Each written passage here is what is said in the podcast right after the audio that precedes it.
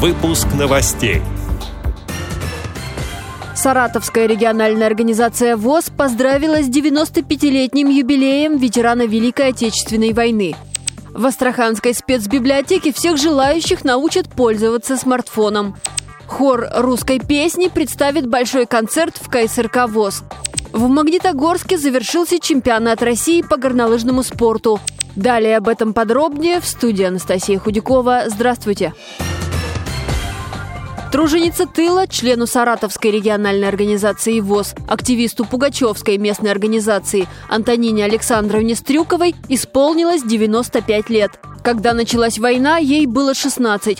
Вместе с другими сверстниками, вчерашними школьниками, она устроилась на работу в госпиталь. С фронта поступало много раненых, бинтов катастрофически не хватало. Они стирали их вручную, делали перевязки. Именно в эти суровые годы Антонина Александровна встретила будущего мужа, молодого офицера Василия Григорьевича Стрюкова, который в то время обучался в Пугачеве, в школе снайперов. В 1943-м они расписались и переехали на Украину. Украину, в Черниговскую область. Там у них родился сын Миша.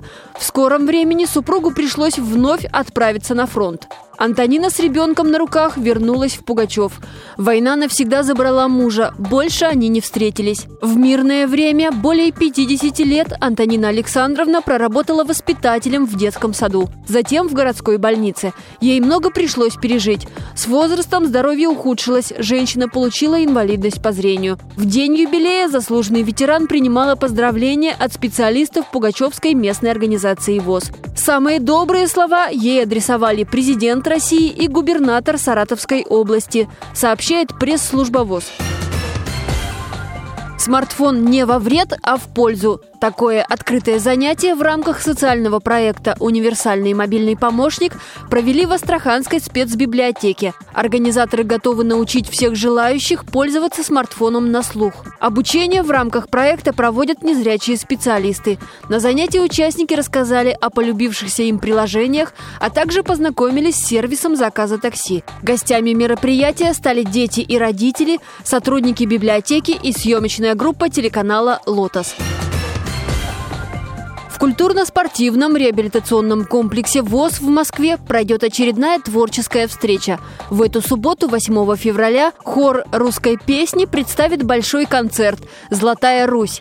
Также на сцене КСРК ВОЗ выступят ансамбли «Цыганочка» и «Танцевальная мозаика». Руководитель хора русской песни, лауреат международных конкурсов и фестивалей Николай Забенькин рассказал радио ВОЗ, чем музыканты порадуют публику.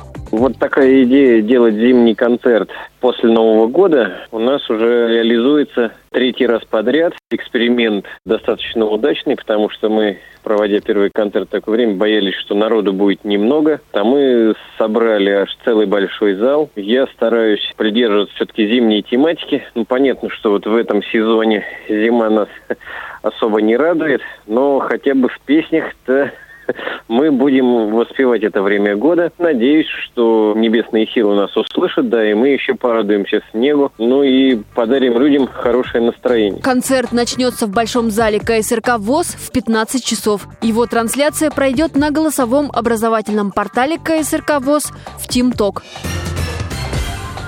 В Магнитогорске завершился чемпионат России по горнолыжному спорту. Соревнования среди людей с нарушением зрения. Золотые медали в супергиганте и специальном слаломе завоевали представители Камчатского края и Московской области. Иван Францев с лидером Германом Аграновским. В слаломе-гиганте и суперкомбинации победителями стали подмосковные горнолыжники Валерий Редкозубов с лидером Евгением Героевым. У девушек в слаломе и слаломе-гиганте Александра Францева и Семен Пляскин не оставили соперницам шанса и выиграли все дисциплины. В комбинации победа вновь осталась за ними. В супергиганте победу одержали Юлия Мосова и Денис Перевозчиков, сообщает пресс-служба Паралимпийского комитета России. Эти и другие новости вы можете найти на сайте Радио ВОЗ. Всего доброго и до встречи!